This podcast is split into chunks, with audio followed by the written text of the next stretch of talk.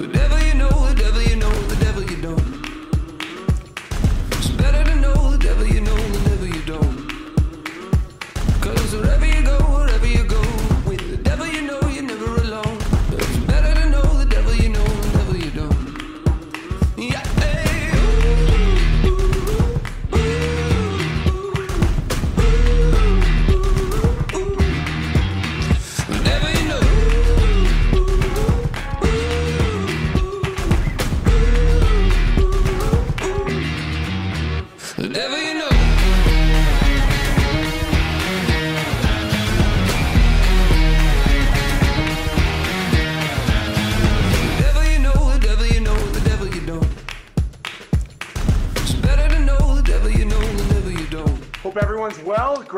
Great week, ahead. Uh, I'm enjoying right now.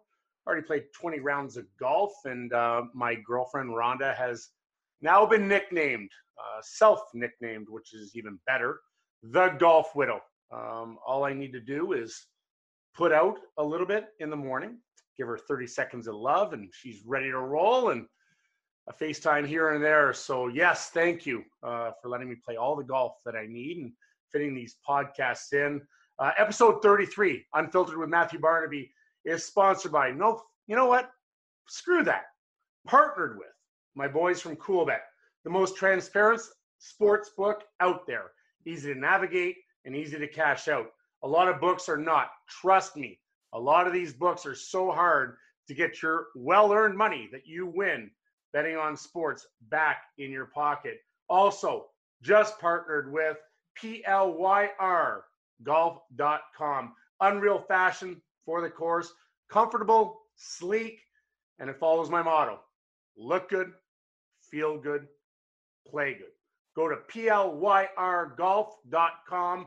By the way, MB36 golf clothing line coming very soon. You're going to love it. Can't wait. Uh, it's time. Got a newfie on the show today. A great guy, a former first round pick, eighth overall by the Montreal Canadiens. How about this stat line in his draft year? 50 goals, 60 assists, 110 points, and 207 PIMs. Uh, tough guy, great guy. Also, author, Tales of a First Round Nothing, and has a great podcast as well. We don't like promoting other podcasts, but a great guy like this, and he is a great storyteller as well. Tales with TR, Terry Ryan. Welcome to Unfiltered with Matthew Barnaby. How are you today, buddy?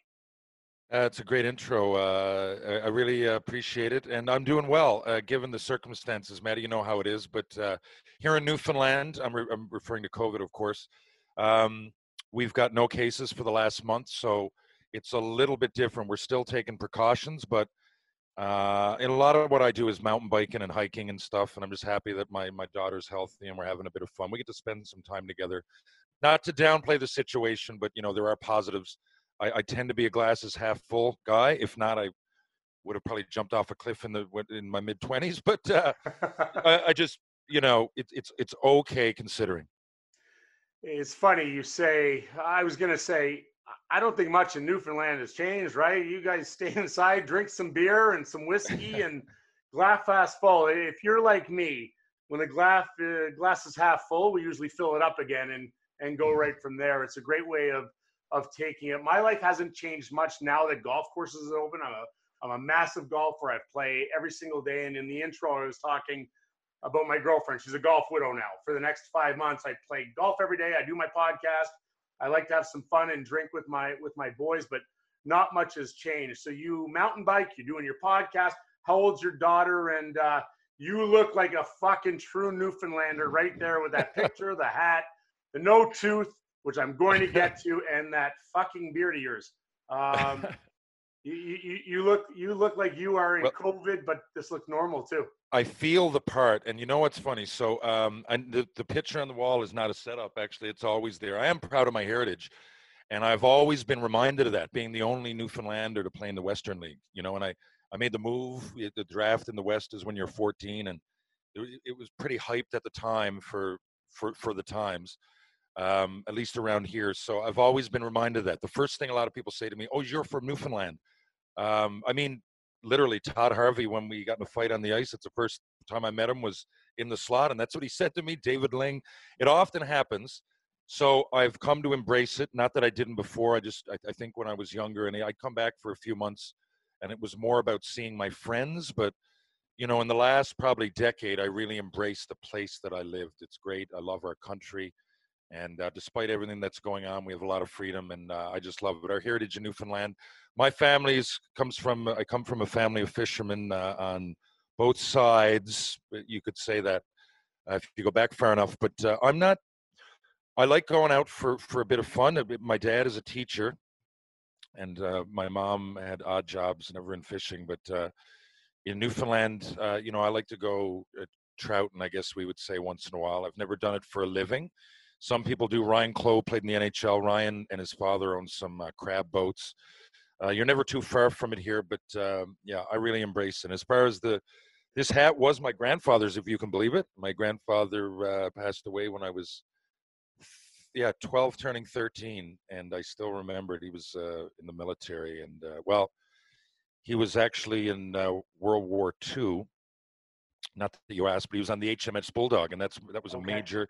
It was a submarine that uh, they they it, it it ended up capturing uh, the Enigma machine, I believe, and because of the HMS Bulldog, we got to crack codes, and eventually, you could say indirectly end the war. But my my grandfather was on that ship, yeah, and uh, uh, he grew up. I grew up. Uh, he he started the Mount Pearl Legion, and a bunch of his friends uh, were, were, were veterans of the war, and they were fishermen. So it's always been not too far from my heritage. You know. I, I want to get into being from Newfoundland and all the things. I, have only been there a couple times, and uh, unbelievable people. But I, I wanted to go on to going to the Western League, and you know, being from Newfoundland, there's actually a lot of guys that have played in the National Hockey League from mm. Newfoundland, and always, you know, very tough guys for the most part, um, hard workers, uh, very proud of their heritage, just just like you are. Uh, did you have a favorite player growing up that you looked up to? And how how did you get to the Western League? Like, when did you leave home to go there? Because that's not the route most guys from Newfoundland no. take to get there. Well, that's a great question, and um, it's layered. So if you've got five minutes, I can answer what we do. We got um, lots of time. Yeah. So my father played professional hockey, and in Newfoundland, there's he played in the WHA. Okay, so I assume most people know what I'm talking about, but it was a rival league of the NHL. My father was drafted 44th overall into both leagues. He grew up very poor, a family of five. His father was a waiter, his mother didn't work. Uh, he grew up in Grand Falls, Newfoundland. At Grand Falls Cataracts won the Allen Cup, very big hockey town, just a few years ago. We have a great senior hockey league over here. Uh, this this will probably put an end to my senior hockey career, but it was fun while it lasted. Um, but anyway, Grand Falls is very well known. So they, they they had a mill back in the day, and they brought in Joe Byrne, who was a ten year NHL vet, and he came back and kind of and immediately five guys off my dad's Bantam team went pro, or not immediately, but immediately he made a difference in that the, the, the team he coached in Bantam, five of them went pro eventually. Tony White scored 30 for the Washington Capitals, and it was unheard of. Other than that, in the in the 60s, we had Alec Faulkner. He was the first Newfoundlander to play in the NHL. He played with Gordie Howe um, on the Red Wings. It was a big thing, but you know, until the 70s, there really wasn't. My dad and, and and there were a few more without boring you and getting into it. There's probably eight or nine of them, and I also don't want to leave anybody out. And then the 80s, there was nobody really and it wasn't that we didn't have great hockey there was just no one gave it an opportunity to come here and scout there was no globalization of the internet there was no yeah. videos to send out there you had somebody's words so in i believe in 1990 hockey fans will know this name you know john slaney who was great around here but again there were there were more i mean john ended up going ninth overall so he was clearly dominant in minor hockey i, I play with what, i play with Slanes. Yes. Okay. And, so and anyone from Team Can, anyone that watches the World Juniors knows how instrumental. Yeah, how impactful that goal was. Yeah, great, great player, great guy. Continue. Yeah, yeah, and I'm glad. I yeah, he would have been right smack dab in your era, wouldn't he? Well, there were some guys. So he went, and you know he did that for Canada, and then got uh, drafted ninth. And like no one had been drafted in years. One guy, Steve Locke, played in the OHL and get drafted in the 11th round one year. Daryl Williams, who you must have come across, uh, he played one game for LA. I think he got drafted like again ninth. He might not even get drafted. There really wasn't a buzz. But our, uh, locally, the hockey talent didn't get any worse or better during that time.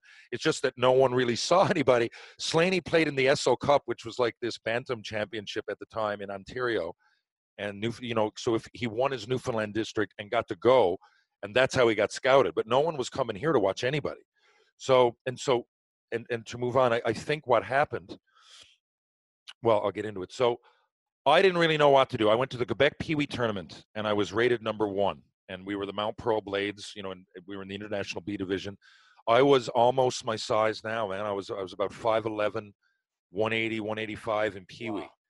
and there was no hitting. And yeah, so I, I, you know, I could, I mean, I was good. You must have loved going you must have been I the only it. guy in Pee Wee going in the shower just hanging the crank out, eh? Oh yeah, oh yeah, just all of the above. Maddie, that was the Quebec Pee Wee tournament. That was my first time in a bar, and you know how I got in? I put Vaseline and pepper on my face, um, and, and I it looked like a stubble, and I put my hat down, just one like this over my head, and uh, my buddies. There was another guy on my team was you know kind of close to my size. No one was was my size, and um, anyway, we uh, we went in, and uh, that was the first time. So I'd often, no joke, I had like, and I had a bit of stubble, but this, you know, I was big enough to look the part and get into strip clubs in Quebec when I was 13. So. Um, I was trying to get my first finger bang in that tournament. Well, yeah, I, I, it was right around that time. I'm telling you, I got. I remember there's a story. I got up a girl's shirt and I didn't know what to do. Anyway, anyway, anyway. So I I was rated number one, and this team asked me to go to Vancouver and play in the Vancouver Super Series. I came Max here. No Max joke. Super Series. Yeah. No, I can't remember what it was called. It was called the Super Series. Maybe that's it. The Max Super Series. Max okay. Super Series. Yeah. So I didn't know. So this team asked me to go. Now, Maddie, this is a true story, and I think this. You mentioned that a lot of Newfoundland or Newfoundlanders, and we have per capita, have played in the NHL, but it, it, a lot of it happened after that. And I'll tell you what happened. I, I was oblivious to it. My dad had played professional hockey. He had friends. One guy was Mike Wanchuk, scored 50 in Kalamazoo with him in the eye, and uh, you know knew about the Western League. I remember he bounced some ideas because Tri Cities also wanted me to go out there. They were interested. The draft out west is when you're 14 into the Western League. I was thinking about going to Cambridge. Cambridge had heard they had a team called the Winterhawks. Todd Harvey played there. He's okay. two years older than me. He was another like super prospect when he was younger. And I you know, the jigs and reels, they contacted me. That's what I was going to do. Tri City offered me to go out though. Oh, sorry. We go to the tournament, but instead of me going to the tournament myself to play with Vancouver, my dad said, "Why don't we get an all-star team from around here? You know, no one ever does that. Let's take a team of the best Newfoundlanders we can get." And I'm born in 77, but he said the 76s are real good. They're probably better than your crop of 77. So why don't you jump on with the Bantam team? I was in Pee Wee, and you come on out. And sure enough, there was one guy actually. So, and he took two two other bantams with me. One guy's name was Kurt Walsh, and Kurt played was a third round pick to Buffalo. Um, he would have been in camp with you at one point. Not that you would remember that. There's all kinds of people at camp, but what I'm saying is that the wall started to be broken down we went out there. Ten of us ended up going to major, junior, or college at some point. Uh, a couple guys stayed and played junior A, which was unheard of at the time. There's nobody going away. Yeah. This was just off our team. A few guys couldn't make it. One guy, Jeff Loader, didn't even play, and he ended up having a career in the coast because they went right here. They started scouting immediately. Shortly after that, to digress a little bit, right now Ryan Clowe comes along. Now Michael Ryder. These people are. Clowe lives in Southern Shore. Rides Adam Pardy, Rides and Adam Pardy live in Bona, lived in Bonavista, which is like three hours away. It's very, very, very remote, one of the most remote parts of Newfoundland. So it wasn't just the people from the city anymore. And within, say, 10 or 15 years, then I'll have Luke Adam and Adam Pardy and Teddy Purcell, and I could go on and on. We just had Alex Newhook drafted 13th overall last year. Dawson Mercer is rated number 10, I think, this year.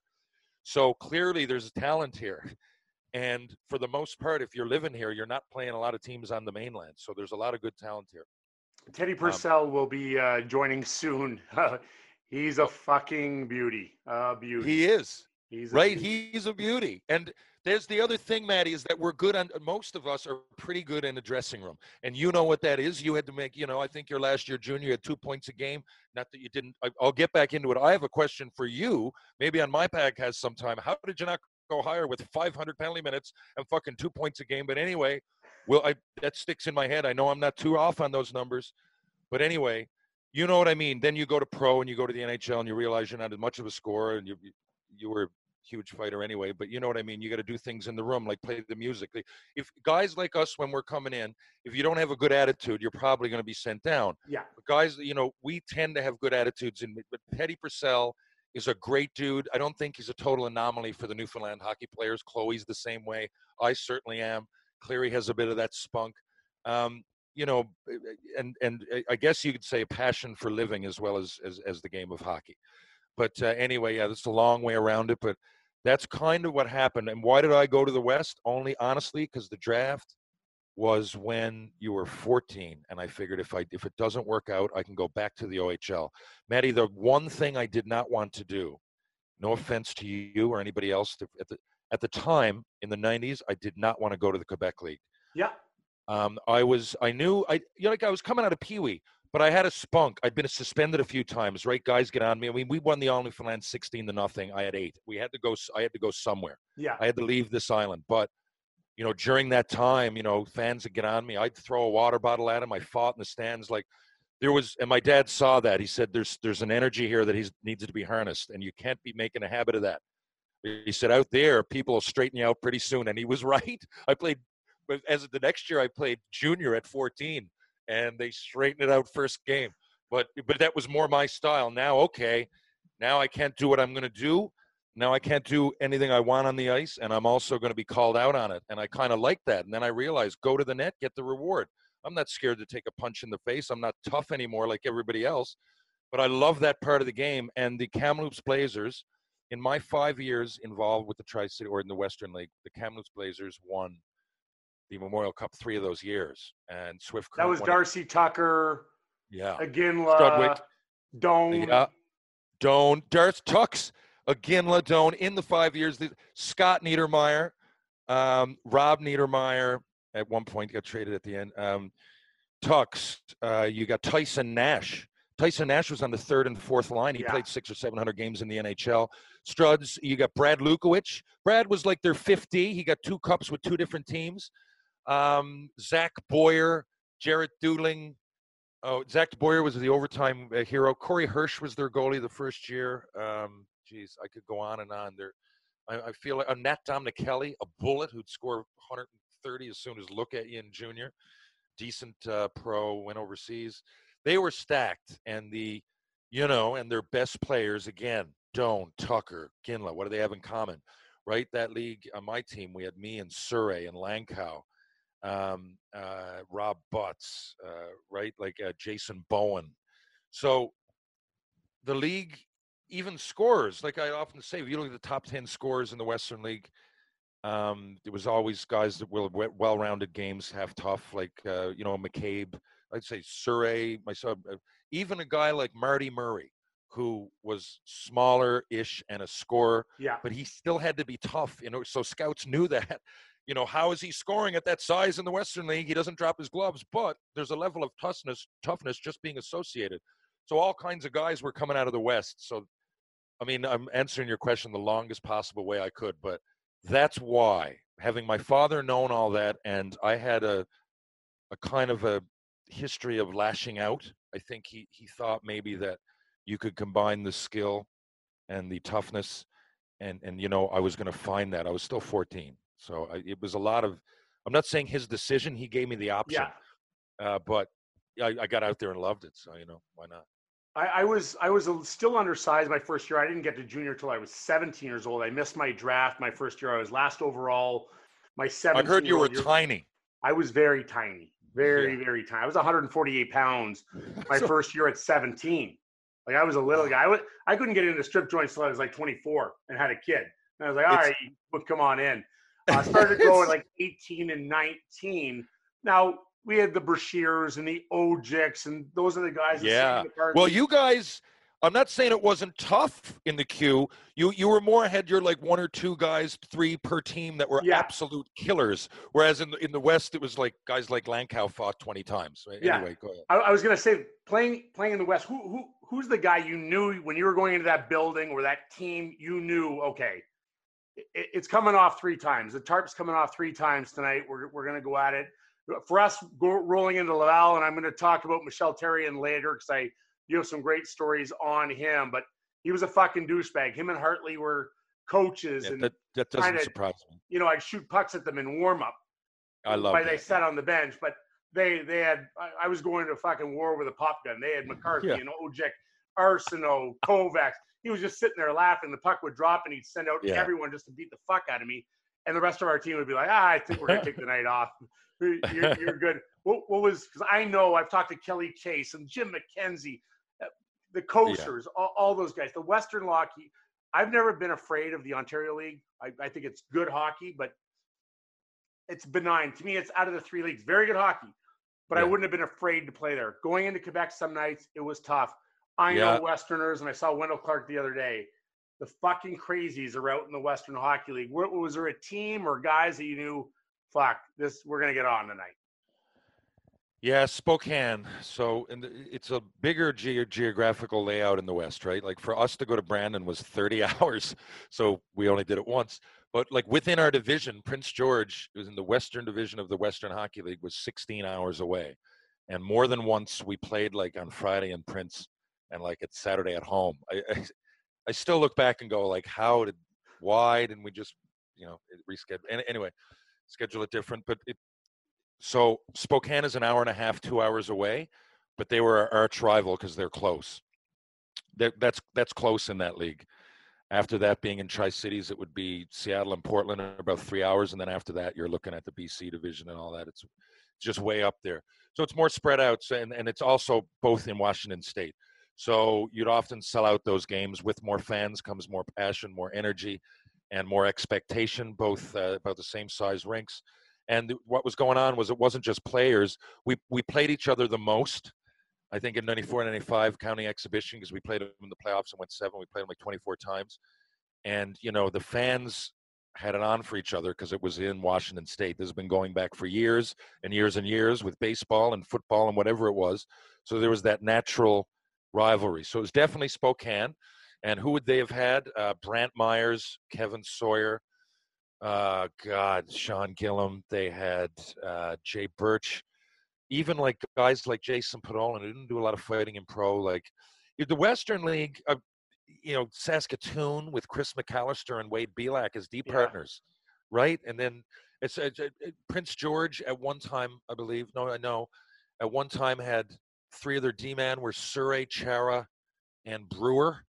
You know, so it was. uh, It was, and, and I'm just naming the people that people recognize from yeah, NHL names there's- all kinds of other people that so like it was i'll tell you this manny a funny story not that you asked but um the i remember i think the president of the western league at the time was ed Chynoweth. I, I could be wrong whoever it was i didn't really know league presidents i wasn't in it for that but when i was 15 at tri-city camp um it was great. I loved being drafted at 14 because then your whole 15 year old year, you can't go there, but they'd fly me down. I was in Cornell. I was in there every second week and I spent a lot of time. I played my three games as a 15 year old, but a lot of time with the team. And I remember um, president of the league coming in and he said, Well, guys, I'm just reminding you.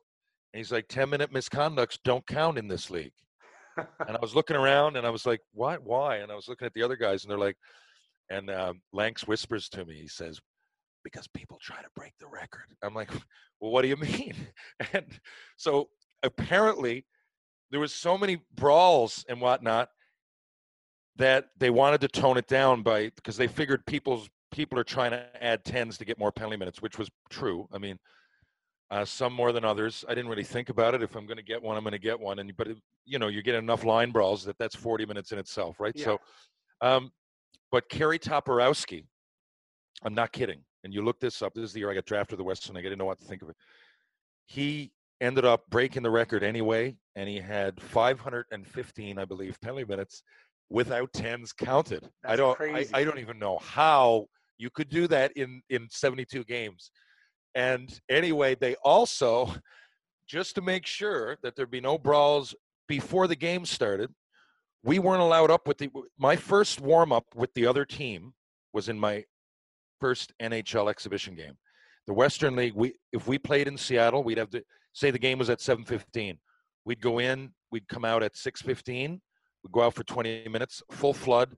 Then they go out for 20 minutes. We'd be in, take our gear off, ride the bike, and then we'd meet on the ice. It was that crazy, and you know those stories even just drummed it up more. When you when you try to do that, then players rebel, right? And then you're like, Yeah. okay, you think you think you're going to get us before the game? We're going to start a fucking brawl after it. How's that? And it was just it was chaos. But I think what scouts saw was that if you come out of it alive and you could actually navigate your way around that and get points, then not just points, but the obvious, um, you know, then you you must be a pretty good hockey player because a lot of other leagues were more open and you had more time to think. That that honestly, that's really. But I'm trying to sum it up. Uh, there were lots of reasons, but that's definitely what I saw. Yeah, you had to have balls back then. You don't have to now. Like, but Yeah. you had to. And and and GMs and I have a draft story. You have an unbelievable draft story that we're going to get to, and I want people to hear. And um, for those that out there that haven't listened to Terry's podcast, Tales with TR, absolutely unbelievable. Also, get his book, uh, Tales of a First Round Nothing. Um, I, I remember back then and, and coming in, I had 476 minutes. My I can't believe year, that, man. How many 52 fights is that? 52 fights. 52 fights in one season. I Yeah, I had won- 34 I- one year, and that was my most. And I heard you say before you had one year with 44. You were interviewed. so- 52. Yeah, that was my last year, but we had tens, and uh, I had come back. That was the year I had 111 points. It was it was different. I only won like four. I didn't I didn't win many. I'm not going to say that Doesn't I, matter though. that- It's, but that that's I won all. many, but yeah, lo- lost lost a lot. But I don't even think you lost a lot, Matty. I bet you you draw. You you you had a lot of draws. You Prob- your NHL fights. I watched a lot of them, man. Yeah, And there, uh, you, you didn't win a lot. You didn't lose a lot. You you fucking stood in there. You were we're very similar. Anyway, But it, but it's funny you bring up the story of separate warm-ups. When I first came in, I, we had full face masks my full first half year. We had and we had a, oh wait wait wait wait wait wait wait. What? we had full face masks my first year in junior.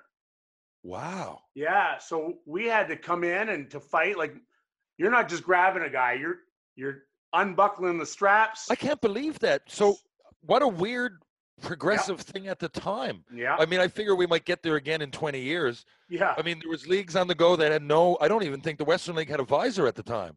And you guys are going Uh, around with. Yeah, I, I think they had the visors. It was a couple years before, but then we went full face. Then we took it off, and then after ten games in the league, I bet you my first ten games in the league, we had eight bench brawls before the game started, and then they instituted the fifteen minute warm up on each side, just like you guys. Um, it was just, it was, it was, it was Yeah. just fucking clear, clear Some- insanity. sometimes I take for granted that that last part of the.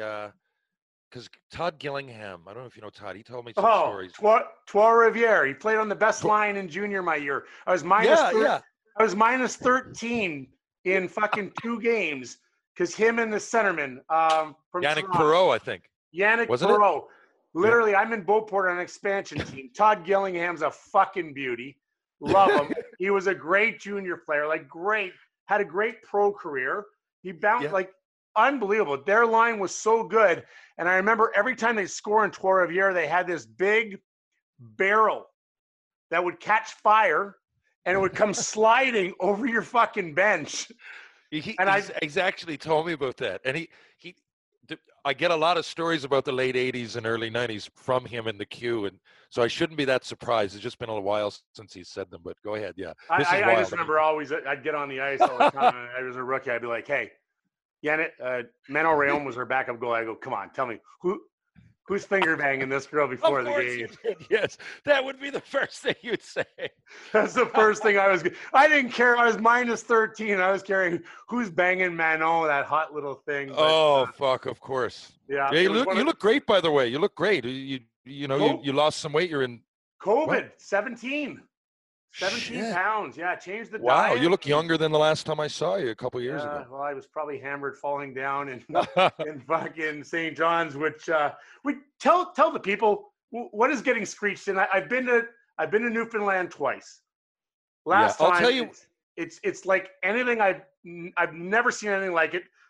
Whenever we do these charity events for hockey, usually after you'll get like 15, 20 people saying, "Hey, let let let's go for a beer after."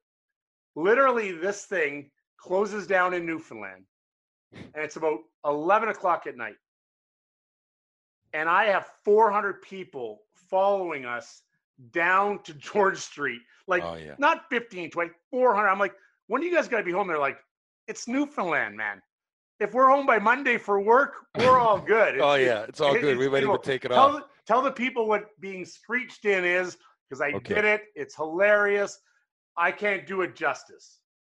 Well, eh, yeah, if you're coming here, there and there's the, the tradition is, you know, if you're a mainlander, quote unquote, you know, you come here, and you know, if you're not from Newfoundland, you can get screeched in, and it's kind of a rite of passage for people that come to Newfoundland if they want to, you know, eh, take in all the culture of Newfoundland.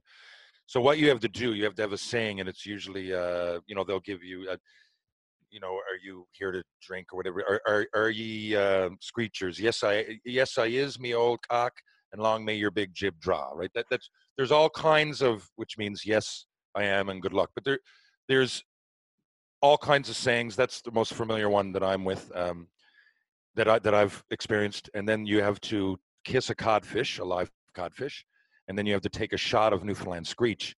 And after that, and a few more minor things that change from bar to bar, place to place that you go, because it's a big thing here. Um, you know, you get a certificate and all that. You know, I've been screeched in, and it really is something that.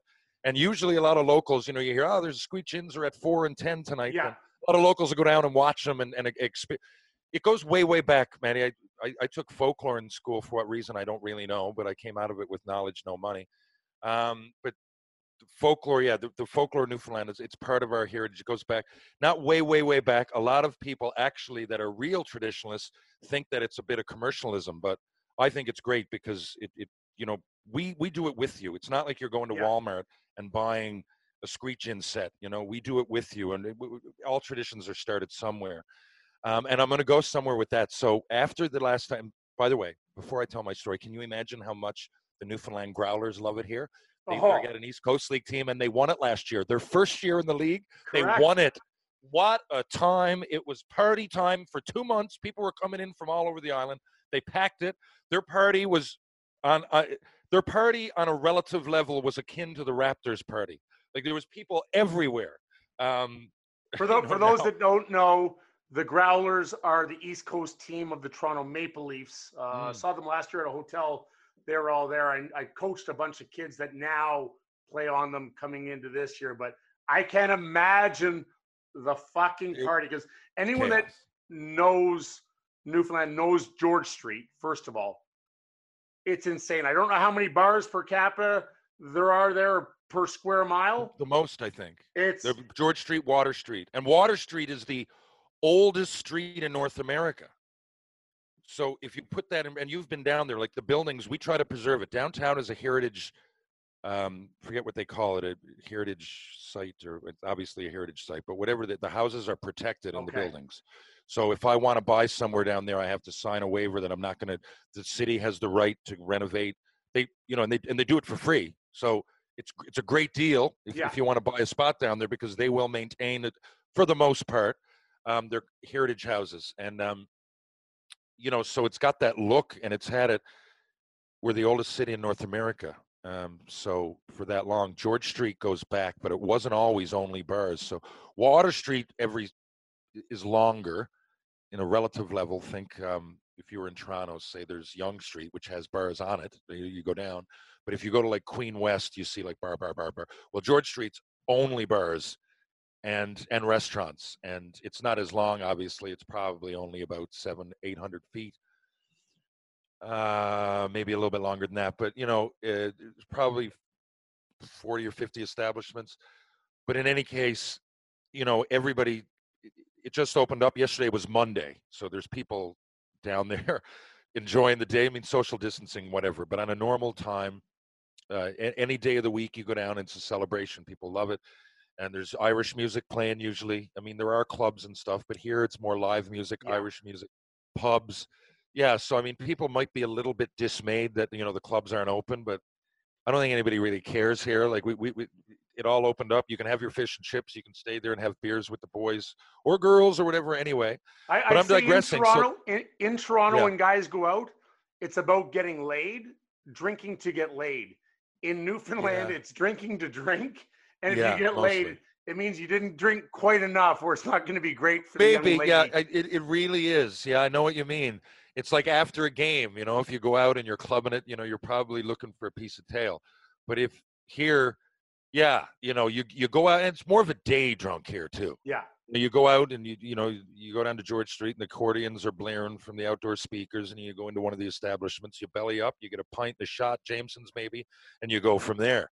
If you run into a young uh, female, so be it. Uh, but yeah, it's more about the party. Um, but I'll tell you what's funny, Matty. You don't even know this. It, it was the first time that you'd come here, so it's probably five or six years ago. I don't know, maybe seven yeah. But after one of those games, so I gave you a ride down, and I had a bunch of booze in the car because at those things, it was the Heart and Stroke event.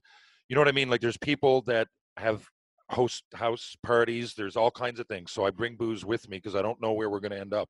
It could be in Middle Cove. It could be George Street. It could Yeah. be at some random house in four in the morning.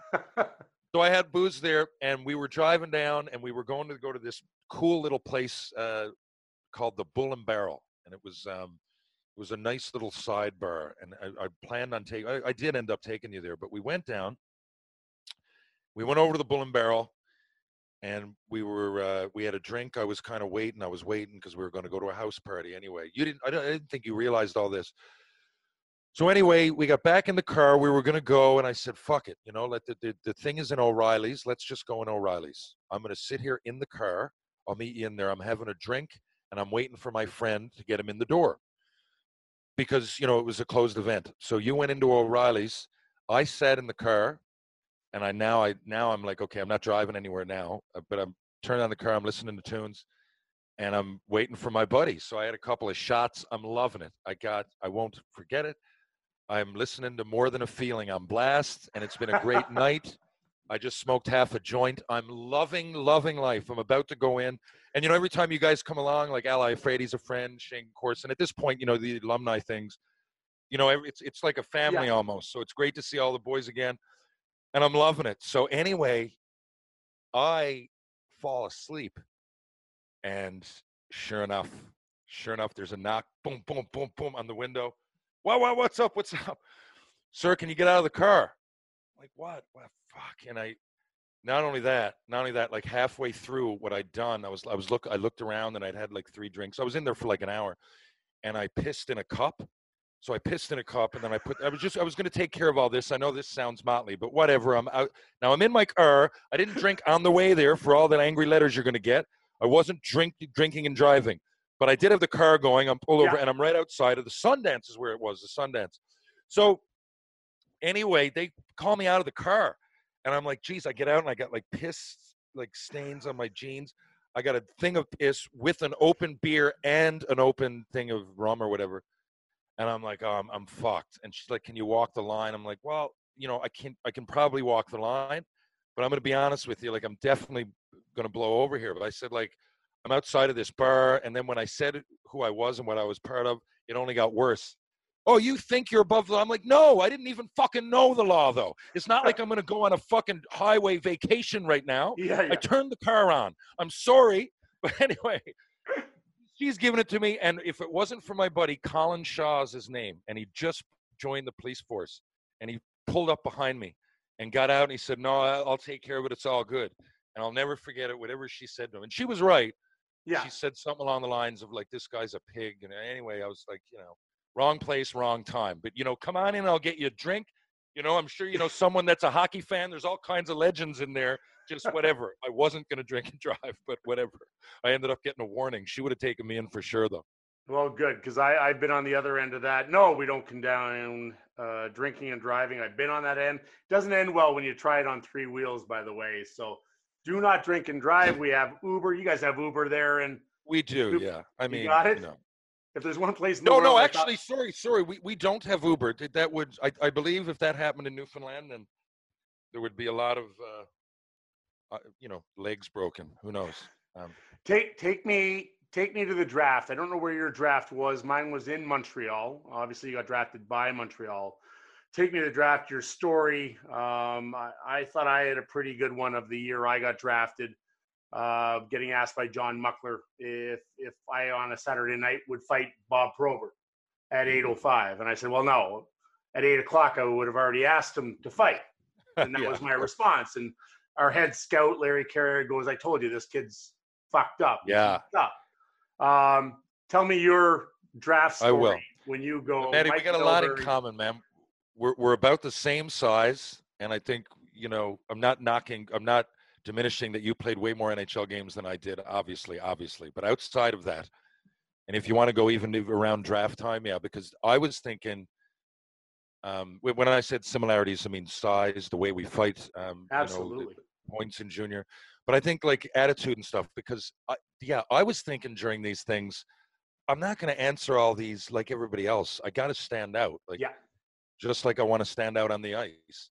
So, and I don't want to also bullshit them or be too snappy. So most of the time I was, you know, just logically trying to give an answer that would work. I remember Dallas flew me in and gave me a picture of like these three guys in a corner. You, what do you see? Be, before before you even go there, I want Yeah. to say because I, I've told everyone this. Before I met you, I'm like, oh, this guy's a fucking wing nut. Like he's crazy, fucking this and that. and then I meet you, and, and anyone listening to the podcast right now and listens to yours, you're very thoughtful. You're very analytical, and you know, A good word, analytical. I there's, take that there's as a a lot of people out there that just think, oh my god, he Newfoundland likes to fight. Matthew Barnaby, this guy's fucking crazy. I think we are a lot of the same, and we think out our answers, and we just don't Yeah. react. There's always a method to our madness. I just want to say that before you answer, because you are very analytical and you're very smart and you're very thoughtful, and you think of what you're going to do next before you do it. Thank you. And and actually, Maddie, I think, and and I think that works. And if you can get a healthy, you know, a lot of kids like, because I hate to tell them this. Like, if someone actually asks me, I, I don't want to tell a kid, because you, you got to know how to answer these things. Like, you could maybe open your mind and maybe practice what you might say going in, but it's it's got to be half. You know, it, you got to really read the situation. And um, you got to embrace it and, and kind of think about it going in. And, and one thing, Maddie, people don't realize now because they think that like people talk to me like well they didn't even train in your day and oh you did guys didn't have to do any i said no like other than the actual combine i had to do all of that stuff. There was just no like one place to go and do it like the combine.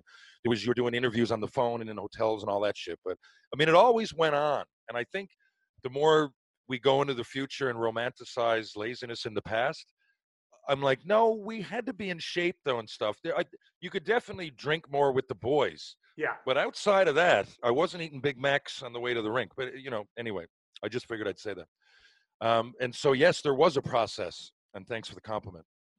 And I thought, you know, so at the time and being rated, I was rated anywhere from 10 to 20 uh, going in. So I, um, Dallas, you know, flew me to Toronto. I did some interviews there. We went down to Washington. We went all over. And yeah, so I remember they showed me the um these pitch a bunch of pictures and you know one was of like three guys so i'm like well and they were kind of in the corner they, they- you could have said that they were hiding from something they were scared but in each one i'm like well you know this guy's picking up for these two because they're wounded and they're at war and oh you must be a team player you know i'm like well i'm gonna so in my mind i'm like i'm, I'm guessing that everybody was to answer them like that but I, I guess a lot of people didn't and they re- really liked my interviews. So who would you meet? Who would you want to meet? You know, and it would be like I picked John Lennon and Jesus Christ, and I'm like that. I think I, I'm really surprised if hundreds of people don't answer you like that. You know, it's got to be different. I mean, it, uh, if someone just says, you know, John Bon Jovi or something, I figure it's just an easy layup. So anyway, at the time, okay, Yeah. Bon Jovi now, a lot of people don't know. Um, eh, but I digress. So anyway, I, I Mike Barnett called me again. He's my agent. He's Wayne Gretzky's agent, and he had me and Daymond Langkow and Brian Boucher. All three of us ended up going in the first round, and we all. He had a lot more than that. Just three of us played for Tri Cities, so we were s- s- staying in adjoining rooms. And uh, Lanks is from Edmonton, and this is where the draft was in Edmonton.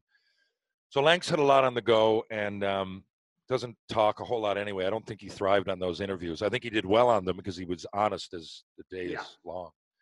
But um, and and Bush. So Lanks had something to do with a bunch of his buddies in Vegreville, and we were going to meet at Cowboys after, which is bar in Edmonton, classic. You know, there's one in Calgary that gets a little bit more hoopla, but in Cowboys in Edmonton at the time was just as crazy and fun. So we were all going to meet there. You know, we're 18. We just got old enough to actually drink. And in Tri Cities, there's no bars. So my junior stories aren't quite like yours because we drank like in sheds and stuff, like I do in Newfoundland, but we couldn't get into a bar. Yeah. It had to be 21, and everybody knew the Tri City Americans. So anyway, um, you know, we're going to Cowboys, and I'm fucking pumped. So Barnett calls and he asks us to do the interview. So anyway, Bush does his early. Lanks is like, "No, I got this to do. I'm not doing it." Fair enough. And um, he, Mike asks me, he goes, "Look, I just, I, it's not only about you. I want to keep a good reputation with these guys. All I'm asking you to do is go to the Islanders interview and the uh, Tampa Bay interview." So I said, "Okay, well, fair enough. Not, you know, it's NHL interview. It's not- totally pissing me off. It was just that these were scheduled for like three weeks earlier, or whatever, and we didn't do them. So whatever. But it's the NHL. I don't want to get it, it take shit for granted. I'll go. So I go into this Islanders meeting three hours later, whatever, I go up to like one of the penthouses. I'm, I'm in the, I walk into a, like a boardroom kind of atmosphere. So there's the, and a boardroom kind of table, which means like it's a long oval type thing with like four or five seats on each side, right? And uh, two like clear heads of the table. So that's the only seats that are open. So I sit in one of the heads of the table. My back's to the door, and the scouts just start talking, and they're like, you know, we, they're they're loving it. They're they're telling me how great I am. I'm good in traffic. I'm tough. I'm like Jesus.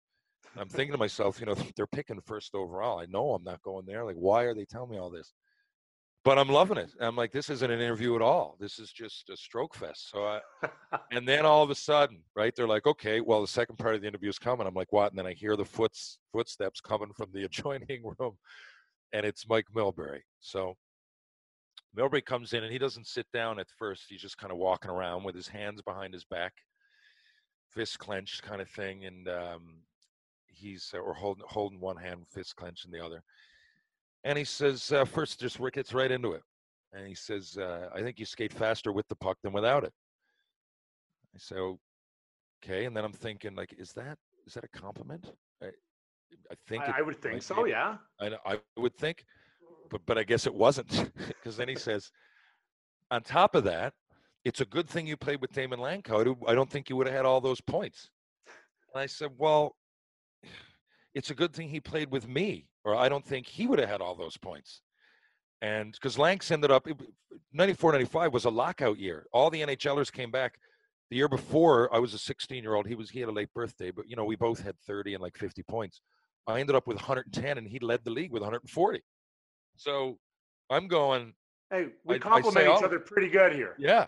Said, well, I compliment him pretty well. I'm pretty confident of that. And, you know, in the climate of this year, this league, the fact that we did all of that with the NHLers back, I'm pretty proud of.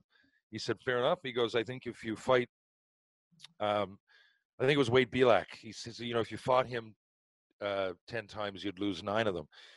There's a famous, or at the time, fight. That I, I think it's on YouTube now. I fight Belak. Now, I didn't win it or anything, but he was a killer and I didn't lose it. Yeah. And it went on and on and on. So, you know, word got out and he was known and he played in the West, in the, in the East side, sorry. So we only played Saskatoon twice. We'd already played them in Saskatoon. I knew in the third period of the second game, I don't have to deal with this guy anymore. Yeah, right. So, yeah, you know, so it's time to go. So, anyway, and I said, well, but he didn't. I said, so fair enough. And I said, Mr. Milbury, you're picking number one where I know I'm not going. And I said, You're picking number 27 where I sure as fuck know I'm not going. I'm going to fall somewhere comfortably in the middle. So, anyway, he says, Okay, tough guy. I'm going to give you a scenario. He said, You're in Tri Cities, and he, I believe he called us hoodlums. And he said, You and Langkow, you uh, hoodlums or whatever. He said, you, You've been out, called us something. And he said, you, You've, you've uh, taken these girls out. You've had a nice night. You've gone to a movie, whatever you've done. He presents a situation. He said, Now he goes to his place with his girl. You go to your place with yours. He fucks his and he goes home. Thing is, it's 10 to 11. You have a 10 minute drive home and curfew's at 11. Now, this particular girl wants to fuck your brains out. She spreads her leg on the couch and says, fuck me, Terry. What do you do? So now I drop the Mr. Milbury altogether and I grab a sip of my water and I say, well, Mike, I fuck her for five minutes and then I speed home. so, yeah. Now, half the table started laughing. Half of them were like, oh, Jesus. And he said right away, he goes, okay, that's enough. Interview over. So I turn around in the dress, in the doorway, I don't realize is Phil Esposito because he's representing Tampa my last interview. And I guess they must have played together on Boston. I'm, I'm, I'm connecting the dots now. Yeah. I didn't at or, or later, but I didn't at that time. I'm like, that's weird for another guy to be in the room. I didn't even know it because my back's to the door, but he was just opening up anyway. He knew what time the meeting was going to end. And he said, Come on out to my interview. And I go out with Esposito. And as we're walking, he loves it. Like he must have heard the answer. He goes, I fucking love that answer. he goes, Come on in. And I went in, and as he sat down, and he was in there with Tony Esposito. And he said, How far apart does Napoleon sleep from his wife? And I said, A Bonaparte, Phil. and he said, uh, yeah, yeah. He said, You just won yourself a great conversation here with me and Tony. And he said, I got to be honest. Um, you, we're not going to draft you. You're not a good enough skater, and we're picking fifth overall. Maybe if we're picking later. But he said, "You got anything to ask us?" And I asked I asked him about the Canada Cup, about uh, uh, Uh, you know, uh, umpteen questions that I had. The boys were just sipping on a beer, and then he said, "You know, I'm, I'm looking at Langkow again. I'm, I, I don't want uh, uh, to draft you. We don't need a guy like you right now." But he said, "I'm really curious about Langkow." He said, "What kind of a guy is he?" And I said, "Well, he's, you know, he's works hard. He's, you know, he's very determined." He goes, "Terry, Terry, Terry, fuck off." He goes, "What kind of a guy is he? Does he have your back?" I said, "Always. He's got my back, and I got his." He said, "Okay, fair enough." He said, "I think he's a great player. Do you?" And I told him everything I, I loved about Lanks. He said, "Okay, good luck." Shook my hand, and the next day they took Langkow fifth overall, and I went eighth. That was great, great day. Um, now, do I suggest going that far with the with the interview? No, but I do think if you're a kid and you're going in, you got to start think for yourself. I think Yeah. that uh, you know I showed some level of independence there, and I don't think that the Islanders specifically liked it, but word got out, and and I know, and you know that was just a, a microcosm of all the other ones. You know, you Yeah. I got asked by almost every team, and you know, try to be a little bit different without being disrespectful. If I had any advice. Yeah, I, I did an interview. I interviewed with like four or five teams, and mine there, there were some funny ones, some generic ones. Buffalo was was a good one. I probably would have answered how much was how much is the fine for the curfew. That probably would have been my, you know, how yeah, yeah, yeah. how There how hot go. it how hot is she? Is she a ten out of ten? And how much is It- the fine? Well, you know, see exactly. So whatever happened in my head, it was gonna go to one of those places, right? It was gonna go to one of those places. But that's yeah, that's true. And you know what ended up happening? I got a great story years later. I knew, and the way he approached it, I think he knew that I wasn't going first or twenty seventh as well. If they were really, really interested, I think the questions would have been a little bit different. A little bit older than you. I, I believe you're 43 now, so Yes. four years younger than I am. I, I just turned 47. Uh, we're playing in Montreal one night. Young kid comes up, and just like every every veteran who's there, and even a young guy coming in, you're you're looking at the notes before the game, and you're looking at who's coming up and who's playing, who's in the lineup, whether it's Lyle over the line, Yeah. um, you know, probably whoever it may be. Well, I see this young kid, and I look at the stats. I'm like, all right, did we never really follow the draft? I think we follow it now more as probably Now, players definitely. do because Yeah. you know social media and everything's glad we didn't know the players from the Western League or whoever it was, and we, we really didn't care. It was a young kid coming up, and um, first game I play against you didn't take too long. You getting two scraps, I believe, that night, but we have a pretty good one. I'll, I'll say I'll say it's a draw. I would give the upper hand to you in rewatching. Well, you're being nice. I 100% fight, think it was a draw. um, it was a draw. But in Montreal, our first fight, you asked me, and and we go at it, and you get two scraps in Montreal.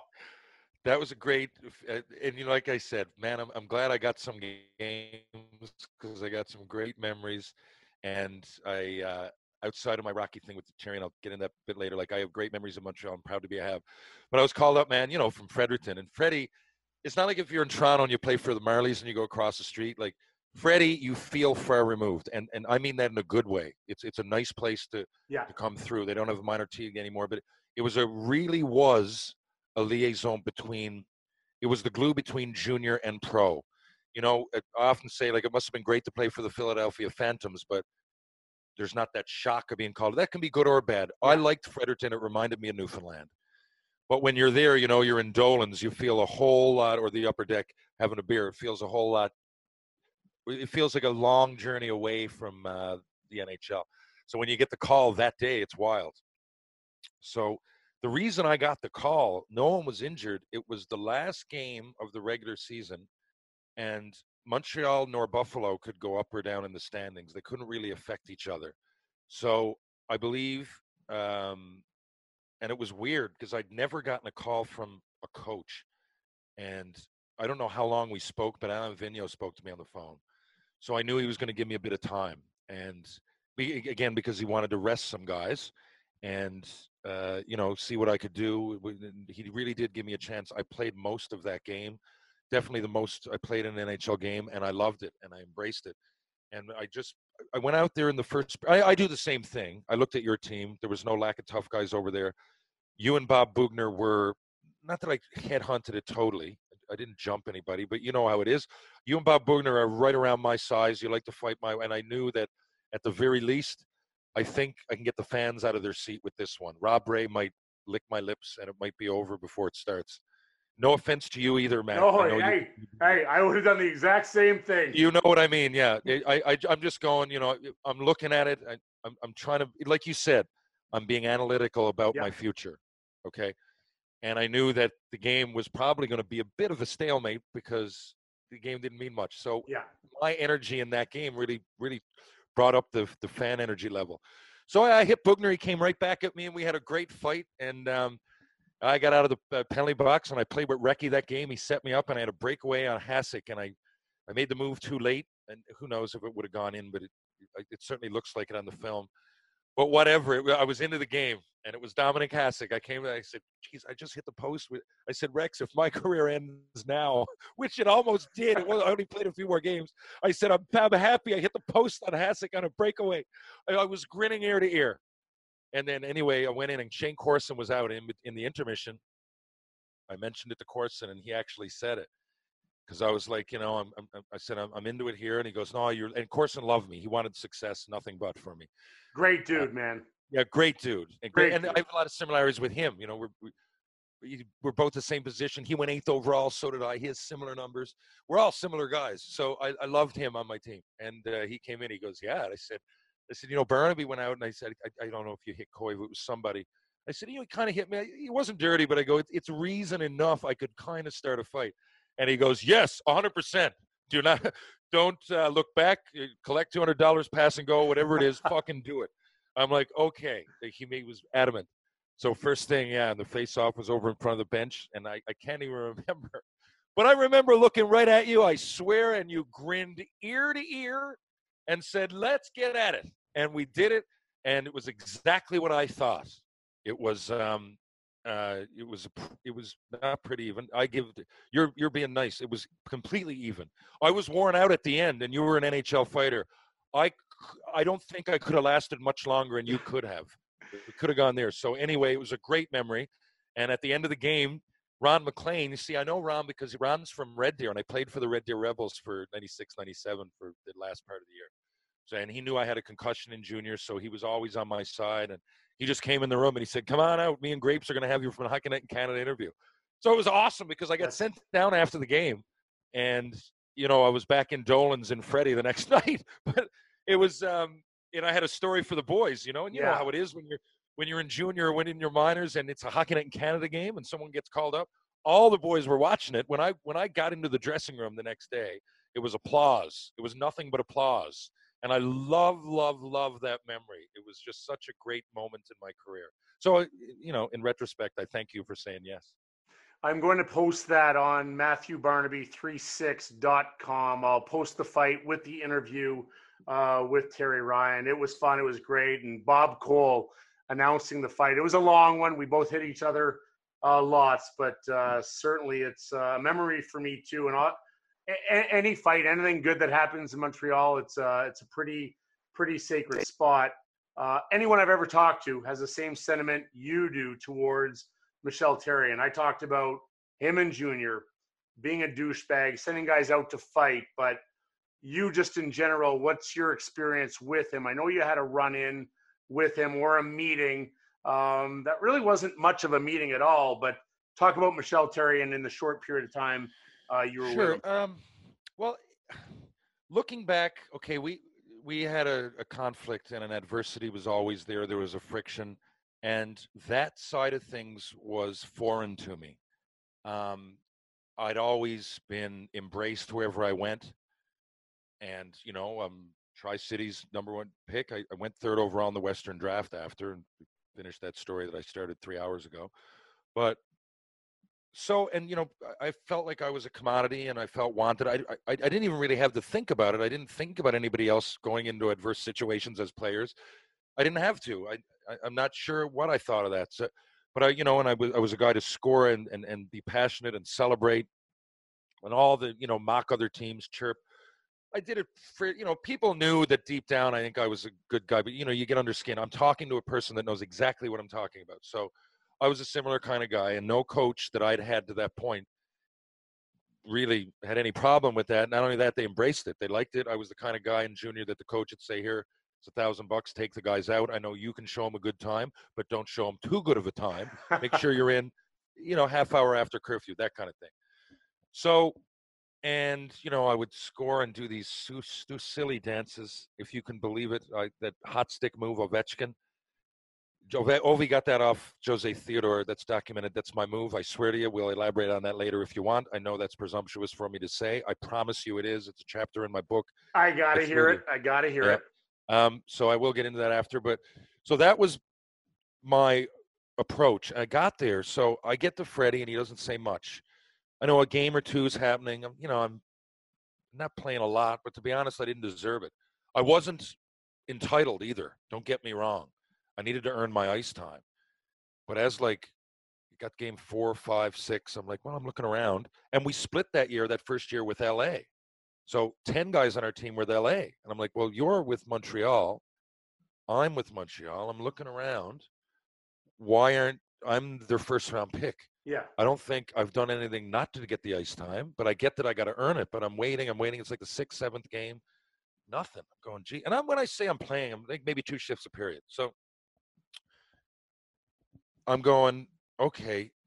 And he calls me in. I'm like, okay, now I can at least talk to him. But I was kind of nervous at that point. I'd never gone to see a coach about anything like that. Uh, I'd gone to see coaches about adver- adverse stuff, but it was more like homesickness and uh, maybe injuries and stuff. So anyway, I went in to, to approach this. I didn't know how I was going to do it, but he called the meeting.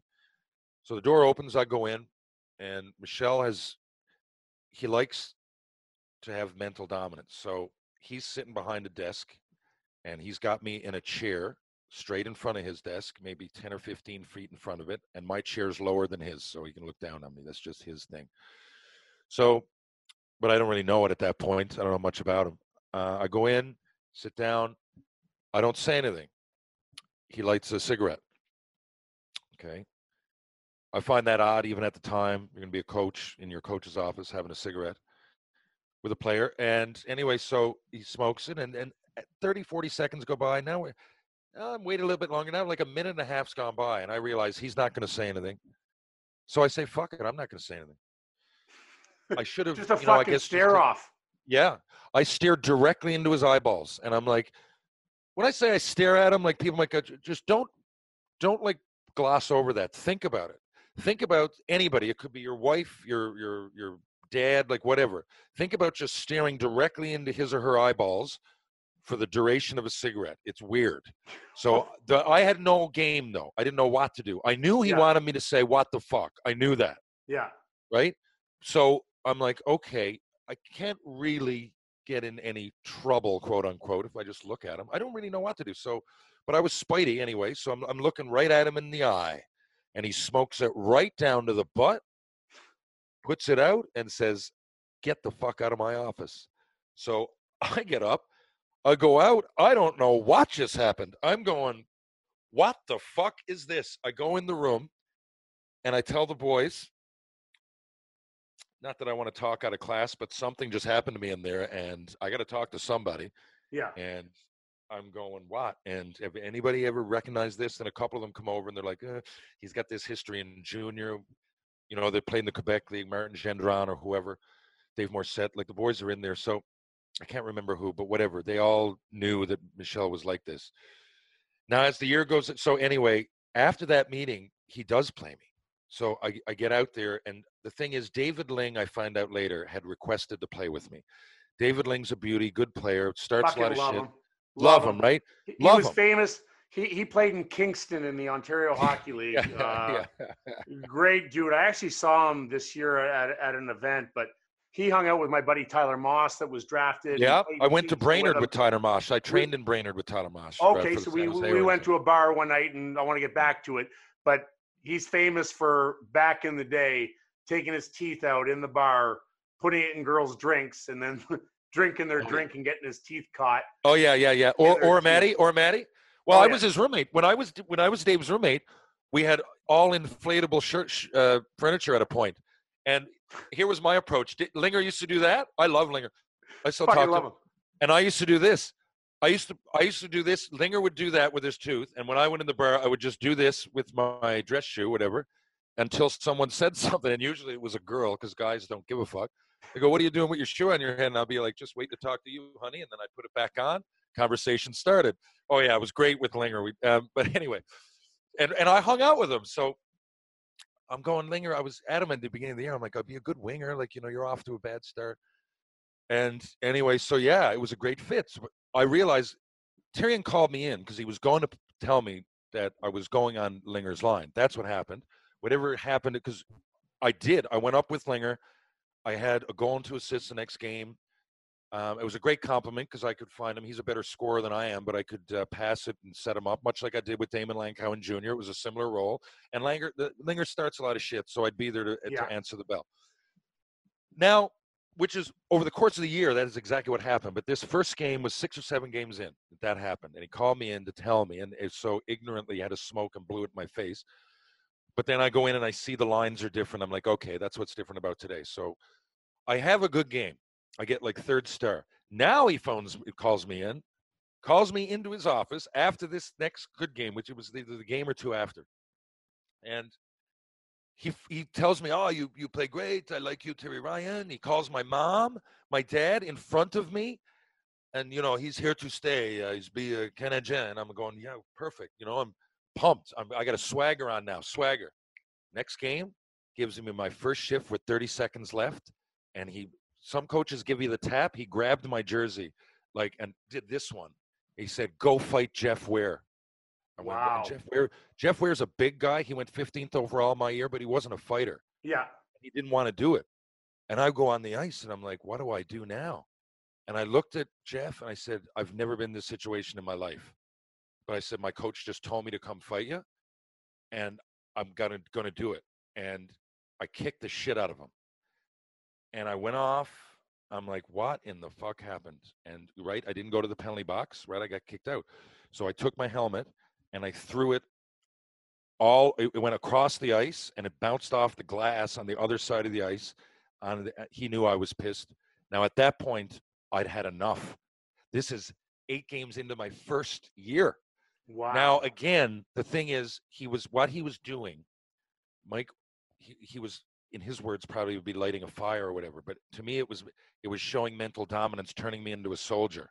I didn't like it anymore. I didn't want to play hockey. I didn't want to be around. I was crying myself to sleep. This never happened. yeah. It's like never happened. I got through life on cruise control, whatever, and I know that now maybe I but I worked hard though. You know, I played junior when I was 14. I'm an only child. I got in schoolyard fights with any bully that came at me. So I'm not saying I didn't have adversity, but I didn't have someone ever playing mind games with me. If it was someone in my class, go fuck yourself. I don't have to talk to you. Yeah. But if it's my coach, whoa. So anyway, the year goes on, and I did play with Linger almost all of that year from that point. Mike had little things he would do like that to get, but I ended up with 21 goals and 256 penalty minutes, most of them earned in uh, 72 games. That's a tough 71 fucking league too. Every night. it's a tough league, man. And I was fighting guys now, Matt. Like it wasn't, it wasn't like junior where like I might fight, you know, or you know, I don't know Tux or Donor or Ginler. They, No, they they're were men. tough. They're men. They were yeah, they're men. These guys, yeah, we went to like yeah, they're men, and and a lot of them were in Freddie. You know, Montreal historically at the time didn't have the toughest teams. Although if you combined everybody in the three years I was in Fredericton, you would. It's just Gerry Fleming was hurt, Morissette was hurt a lot. So me and Aaron Asham, who also is a great episode on your show, I listened to that one. Fuck, is he great? Great. He's dude. one of my best friends. Yeah, he's one, one of of the nicest the guys. I, I hated him, and he fucking beat me up a couple Well, times. Well, again, though, you know what? Very similar to us. great is he not? dude. Great dude. like, he's similar to us on and off the ice, right? Yeah. And I've always said that he's like a right-handed version of me. Uh, uh, because we played junior together, and I, I just fucking love him. But um, anyway, and Ash and I had to do. I, I in a junior, Ash and I, I think we would have been considered a bit more than middleweights because we fought the big guys, but we were Yeah. we were middleweights at, in general. But we got to pro man, and that that cut our teeth. And it, Aaron, it really helped. He he fought all the heavyweights, and so did I. And I, I didn't mind doing it, man. I didn't. I didn't mind taking a punch in the face. Um, my history with concussions is a little bit different. I got them from open ice hits. I fought guys so as not to get hit. My first two game, second game in the West, I went after Brendan Witt. People are like, "Why?" I'm like, "Well, I don't want him to hit me. I don't mind him punching me in the face." Yeah. Um, so, but anyway, anyway, um, so that ended up. I just I, I had a good year, I guess you consider it that, and I was just I was I took it, man. I took it, and as the year went on, I said, "Fuck it." I looked 20 games left, 15 games left, 10, and I just took it. And if Matt Mike did that to me again, I'm like, "Fuck it." I'm going to get 20 goals, and I'm never going to see him again because I'm going to make Montreal. Now the next year, when I didn't make Montreal, I was so down. And I went back and I had similar numbers, but that was it. I wanted out every day.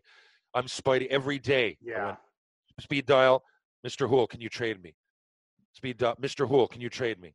Speed, Mr. Houle, can you trade me? Why did you draft me in the first round, Mr. Houle? Well, I didn't. Serge Savard did. I wouldn't have. Okay. Why did you trade Darcy Tucker, Brad Brown, Valeri Bure, Craig Campbell, Tomas Vokoun, uh, Craig Conroy, or John or Jim Campbell, Craig Conroy, all these guys. I'm like, why? Just can you please? And he just Reggie said to me, he goes, well, he goes, I, I'm- haven't ruled out that you can make our club eventually.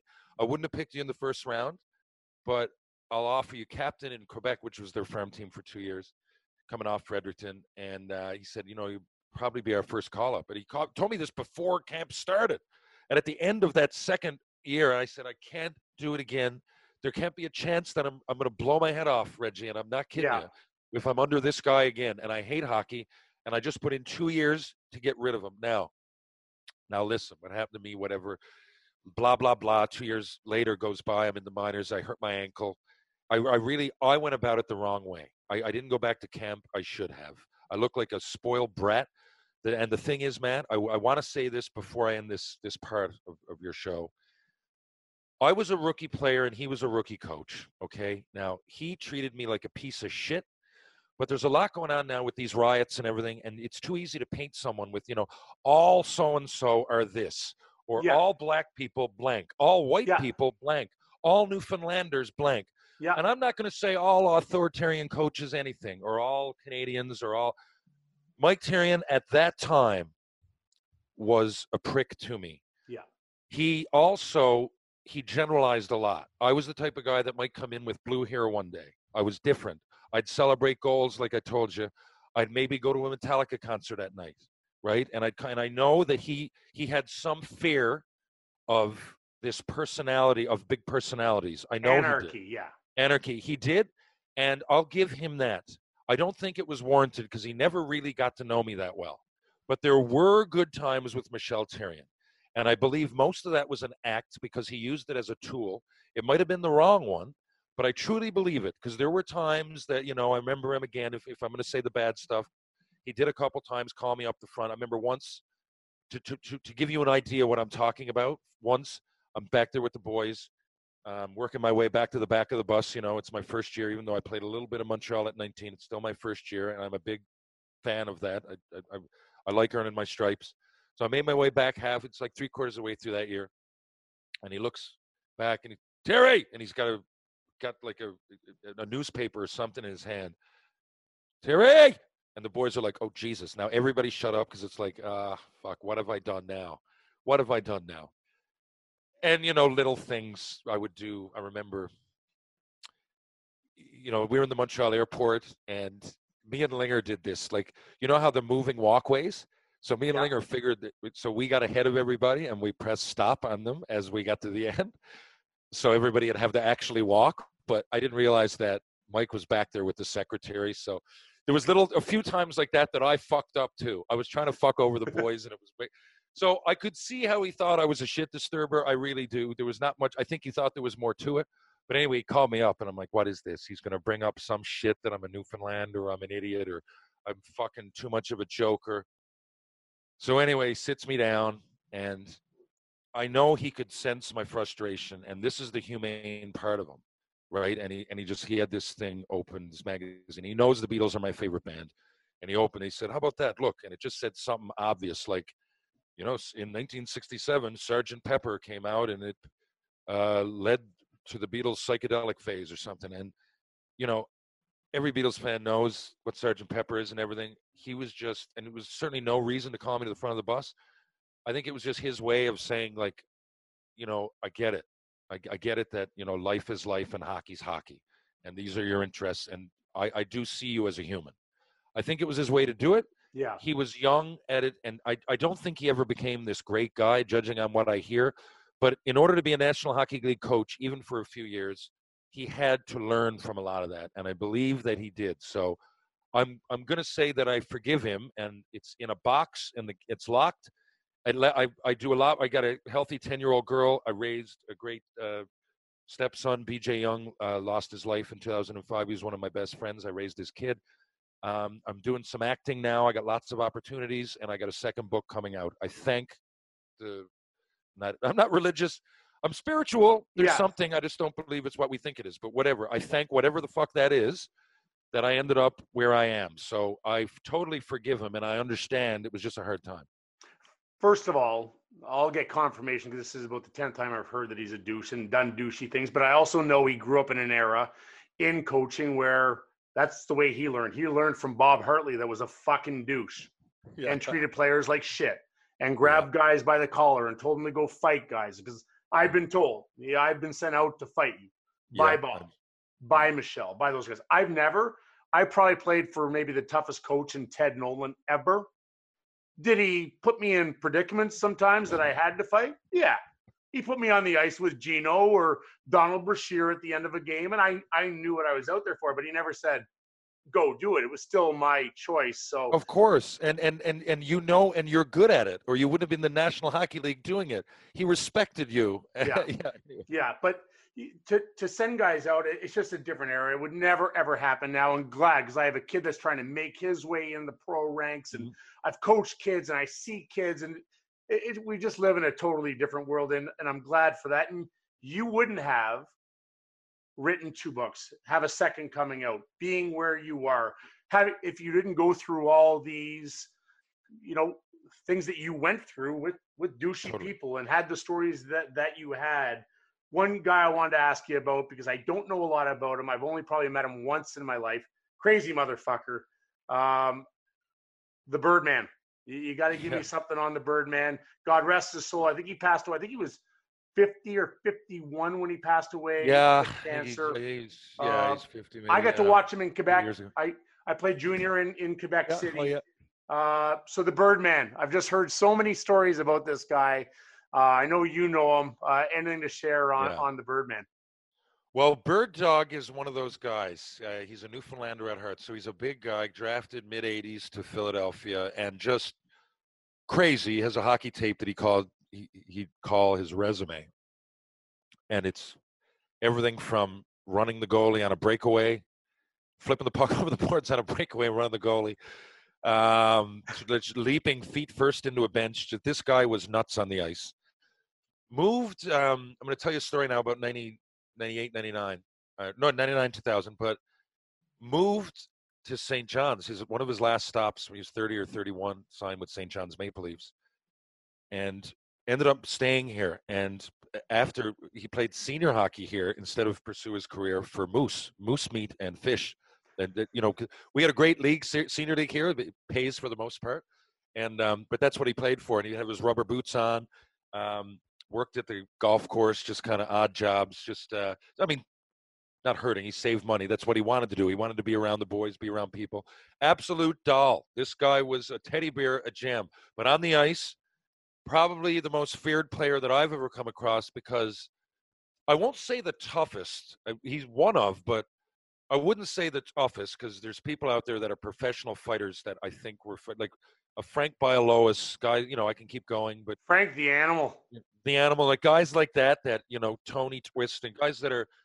I I, mentioned Bialowas for the AHL, but you know, he he was real, real tough. I don't believe he got up, but um, he was the AHL version of Tony Twist. So there's guys like that, but Bird was nuts. Like he was nuts. He'd go and, and, and I remember in the hockey news, he remember the plus and minus section. At one point when we played against him, he said minus Greg Greg Bird uh, Greg Bird Dog Smyth gets suspended for the 47th time, making him the most suspended player ever in the history. I was like, and I mean anything was possible. He might whack you over the head. He, he tried to uh, when the night Gerry Fleming's jersey was retired in Fredericton, it was on like a, a rope. You know when they they bring it up there. So just for that particular evening, it's on the rope. Anyway, he got a penalty and he went chopping. He chopped and chopped and chopped at it. It nearly came down. Madness, madness. So we were in the playoffs. So it was every every Canadian team had been knocked out of the playoffs. So Munch or Freddie was playing St. John's. And in the Atlantic Division then of the AHL, Frederick it was the Fredericton Canadiens, St. John's Maple Leafs. There's something to that when the minor league wears the exact same jersey as the major league team, Yeah, right? It wasn't the Hamilton Bulldogs yeah. it was the Fredericton Canadiens who we got our jerseys from Montreal. We put a little Dodge patch up here as a sponsor, but there was a real feeling that you were. It, I felt like it was a 50 man system. Like there was Yeah. 50 people on the Canadiens. I felt the same way when I played in St. John's for the Maple Leafs. Um, and but anyway, this this particular year I was on Fredericton, and anyway, so but eh, all the teams have been knocked out. So this is a story. TSN's there. Like there's there's quite a lot going on and it ended up being a crazy, crazy series for another reason. One guy lost his eye, Mark Dial. It was nuts. Anyway, we're up two nothing. We go into St. John's, beat it's a three out of five. We beat we beat them the first two games. We're coming back to Freddie. We all we got to do is win one of these.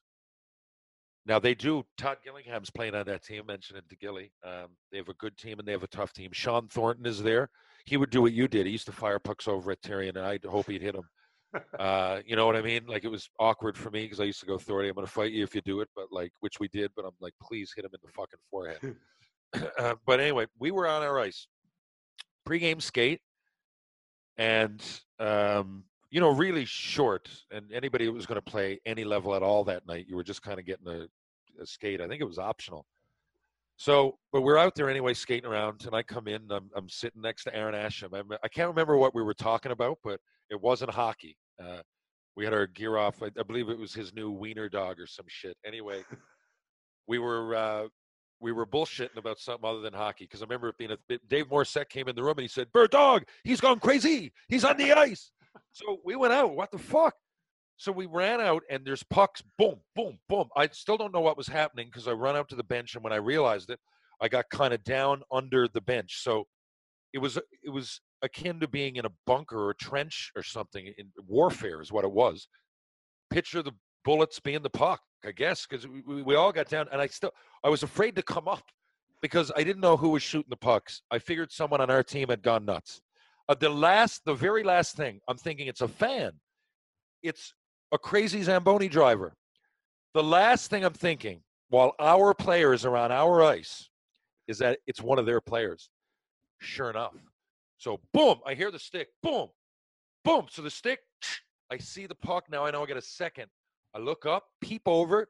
It's Bird Dog in his leaf scare on our ice, going around picking out guys, slapping pucks at them. So people, including Dave Morissette, runs off. Like, you know, it's one thing to fight a guy, but what's happening? Yeah, yeah, yeah. Roland Melanson. Rolly Melanson. Now, in Freddie that year, you wouldn't believe it. Our goalies are, we got three Jose Theodore, Tomas Vokoun, and Mathieu Garon. So Garon, Garon's the third, the losing guy out. He's got to sit. So he's out there doing drills with Rolly Melanson. Anyway, Rolly Melanson's sitting there and he's got one hand on his stick and he doesn't move. He's the only guy that doesn't move. And I'm looking out there. I'm going, it's going to come. It's going to. And Bird looks and he sees that it's one of the coaches. He thinks about it. He thinks about it for maybe uh, 10 seconds. He fucking fires one. Roly, oh shit, his stick went flying, hits Roly in the leg. Now, I, mean, even then, I'm thinking this is lawsuit all over it. Like, what? Everybody, Garon, Roly, we all pile off the ice. Some guys dive down where I am. Most guys go in right in, and to the room. And sure enough, the St. John's Maple Leafs come out, and they take over. I'm looking up. It's 10:13. We're supposed to have two minutes of practice left, but I guess in Bird's mind, they were told that we had to get off at 10, and whatever reason, it was a slight mix-up. Rather than ask the question, Bird came on and did that, and I couldn't believe it that night when I came out on the ice. I'm like, "What the fuck's he doing here?" I went over to the refs. I'm like, "What? Why is this guy out there?" I'm only saying it because I might lose my eye tonight. so, anyway, they're like, "Ah, we didn't see it." So he got out there, and sure enough, he put on a shit show again, man. He fought Morissette, and then he chopped him over the head. I believe it might be on YouTube.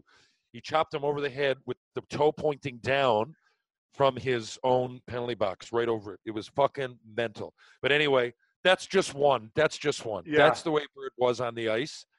Now, he's remained one of my best friends in the world, and he passed away a few years ago. That story's told with complete love and affection because anybody knows him that the, a it's true, and they love him that he was that crazy, and they've forgiven him because uh, I'm telling you, when he retired, he did nothing but bring positivity to everybody's life, and he lived here in Newfoundland, and he absolutely embraced the place. I'm getting chills because of how good a guy I've heard he is off the ice, and you've told me before, and I've I've asked you stories uh, about him, but it's it's crazy the era that we played in, the shit that we saw, like like Yeah. insanity. I remember being in the Quebec League trying to break a guy's arm in the penalty box, like trying to close the door on his fucking arm, and I I actually got a two game suspension back in like '89. It would be a like I'd never play again. What It would be. what Bird Dog did, and I said Birdman. Birdman obviously is a baseball uh, basketball player, but Bird Dog was a fucking lunatic. But with even like guys like him, Probert, they're the nicest guys. Like Nicest the guys. Yeah. as anyone that's ever met Bob Probert, God rest his soul as well, who passed away years ago. The nicest, quietest guy Yeah. you could ever meet would do anything for for for anyone else. came here, Maddie. He came here to Darren Langdon's go- uh, hockey school, and I watched it with my own eyes. He stayed on. There was an obligation for all of us to stay out there for a little bit. We all do. I mean, I'm from here. It's it, it's it's different. You know, I see these people. They're, you know, a lot of people that me and Langer knew and everything, and a lot of the people that come in, you don't expect much. You know, show up for your hour of hockey school, come out and do the dry land with them, and you know, you've earned your money. That's why they're here and he stayed out, man. He stayed out for hours, hours, not just signing autographs, whatever anybody wanted. Then we all went, um, well, they went fishing. I wasn't big into it at the time, but I kind of drove with them. And um, you know, he was he was just great. I remember having a really down to earth. I met him that one time, well, outside of playing against him, and um, just a, a big teddy bear. But you know, to go to go back on one thing, and gracious and nice. Um, you know, guys like you and I, because of that different, there, there's a there's a mindset. It's not we could thrive then, but but don't get me wrong. Like I think today's climate is much more healthy. There, there's guys that I know in that era that, you know, they shouldn't have had to be scared of getting chopped over the head or like, you know, like they would have survived if it wasn't such so such chaos. Now, the more physical it got, I guess I could. I'm not going to say it didn't cause the bit of anxiety, but I use it as it was kind of positive butterflies. Like I, I knew I could deal with it, and some people couldn't, and I saw it as an edge. But definitely now there's more opportunity for people that you know can play the game fair and everything, and, and whatever. I like to see the rough stuff. I still do. I'm just Yeah. saying that there was there was a little bit of chaos back then that you know maybe it's probably good that your son doesn't have to deal with. God let God bless beer and Jameson because it got me through many a night the night Yeah. before, knowing what could happen uh, the night of. I could do a ten-hour show, and you have to make me a promise before you leave that you will co-host this show with me a couple times this year, and we'll get a couple guys on, maybe former teammates uh, of yours or mine, or just talk shit in general. But I'd love to co-host a show because you're super smart, super intelligent, I'd love to. and uh, very knowledgeable. Um, senior league. Yeah. Why, why is it so big there? I, I played in uh, Dundas for all Yeah. about four games. Okay. You played that year. I played for Clarenville, and you weren't in the final game because we lost in double overtime to your team. Okay. So I only ended up playing like four games because it was too big a hassle for me to get to the games. And I was coaching my son's team. Every time I got on the ice, I had a fucking different guy wanting to fight me. I'm like, I'm fucking 40 years old, man. Like, I really don't want to be fighting every night. And I yeah, that like yeah. big bastards running around. It's big out there, though, isn't it? I, I know it. Well- it's great hockey. Like a lot of former guys that have played Europe, oh, And NHL, AHL, East Coast. It's fucking great hockey, but why is it so big? And how many guys you still play now? Well, I was playing this year, if you can believe it. It keep first of all, I'll, I'll preface it with this: senior hockey in general, Maddie. So, my career on the ice professionally ended in Orlando. I believe it was 2004, and I had a bad ankle, and I, you know, I got I got into ball hockey after that, and and for whatever reason, it took a few years, but my ankle got a lot better. I I, I still think that you know I turn one way kind of like a 747 the other way on a dime. So I think the NHL would have always been pushing it because you know, coming out as a winger, coming out of the zone, there's just too many times you're flying through the middle and I couldn't turn. Like guys like Dion Phaneuf would eat me up. But I, I, I all of a sudden I realized I, I can play senior and I don't even have to shoot it with cortisone anymore. And I loved hockey and I felt that it wasn't just the NHL. Um, you know, I, I had a high ankle sprain. I kept trying to play through it because I was trying to make it anyway. It- it- when I had to sign my retirement papers and I looked at the injury and I, I was upset I couldn't go overseas. So you know, my career came to an end and I was upset. But if you want to call it that, I came back and senior hockey's always been big here. So I've played till now. I'm 43. This year I played for the St. John's Caps. And the reason I loved it and kept playing, Maddie, because you I like I said, I just said we can thrive on the rough game and everything, right? And you know, I, I'd always get points and penalty minutes. But the game really changed recently. So within the last I fought Langer in our senior league in maybe 2009, 2010. Langer's last year's maybe. Um, Darren Langdon, that is. So there was it was going on always, but you know I was more of a score. But you know, and, and it's real. Like they pay here. It's Yeah. You got imports. Um, but I, you know, like last year I played in St. John's, and it's full of guys in ex-pro, CIAU, and everything. We go, like I said, Grand Falls won the won the Allen Cup just a few years ago. Which to think of the team you had in Dundas, you Yeah. wouldn't think a team from Grand Falls, Newfoundland would beat them, but one player from Grand Falls. But anyway, so it's like a money mini mini pro league. But there, I had two penalty minutes last year. The year before I had zero. Right, I led the league in scoring. So Yeah. and not that not that that means anything anymore, but I can if I I know it's late in my career if you want to call that playing senior, but I never got to see it from that angle anymore. Like there's no one there's hitting his way down. No one even thinks about fighting anymore. And I kind of liked it for a while. I said, you know, and these kids coming up that I, I coached and a couple of kids on my line, 25, 21. And it was a bit of fun this year. I don't know that I will from this point, but the last few years it's because, you know, to have to to be able to break out and not even have to worry about it with your heads down Yeah. to like and I just mean that in relativity. I know it's senior, but it's, it's seniors like that now because the people coming back are coming from the OHL or the Q or the CIS where it's just not as physical anymore. So it was nice to play that for a while. But um, getting back to it, the communities, seniors big in Newfoundland, but not the league in St. John's itself. Newfoundland is a big island, 14th biggest island in the world. It takes me Corner Brook, Deer Lake. Corner Brook's where Darren Colburn's from, Gilly's from. Some people know those those names. Uh, uh, Lang, Darren Langdon's from Deer Lake, which is real close, maybe a half hour. Takes maybe six hours to drive there. Then you could go up another five hours to St. Anthony. It's a big island. The metro, half the population is in St. John's. I live in Mount Pearl, borders it. So Scarborough, Toronto. So the leagues in here, like I, I don't blame people. If I play for the St. John's Caps and I got a game on a Friday night, you'd probably go see the Newfoundland Growlers, wouldn't you? I mean, Yeah. we had a great facility downtown. So in here, the league goes. There's enough guys that can't make it out. I used to be able to drive out to Gander for a game, come back, good money. but you know, you get a family, you get things on the go. So in here, the league's all right. It's the the Avalon East League, it's called, and so it's it's mostly locals, and it's a lot of guys come back. It's a, the West League now is smaller towns: Clarenville, Gander, Grand Falls, Deer Lake, Corner Brook, Stephenville, tiny, but but it's the only thing. It's the only ticket in town. They, it's it's it's a franchise. Like they they paint their faces. They sell jerseys. They have it's their number one gig. They have imports. So I would drive like last going off. I won't say how much I was making. It's above board though. This isn't even like it's people know about the money. It's a check. You you know you're working for the community. If you if you're in St. John's and you drive the Gander three hours for a game.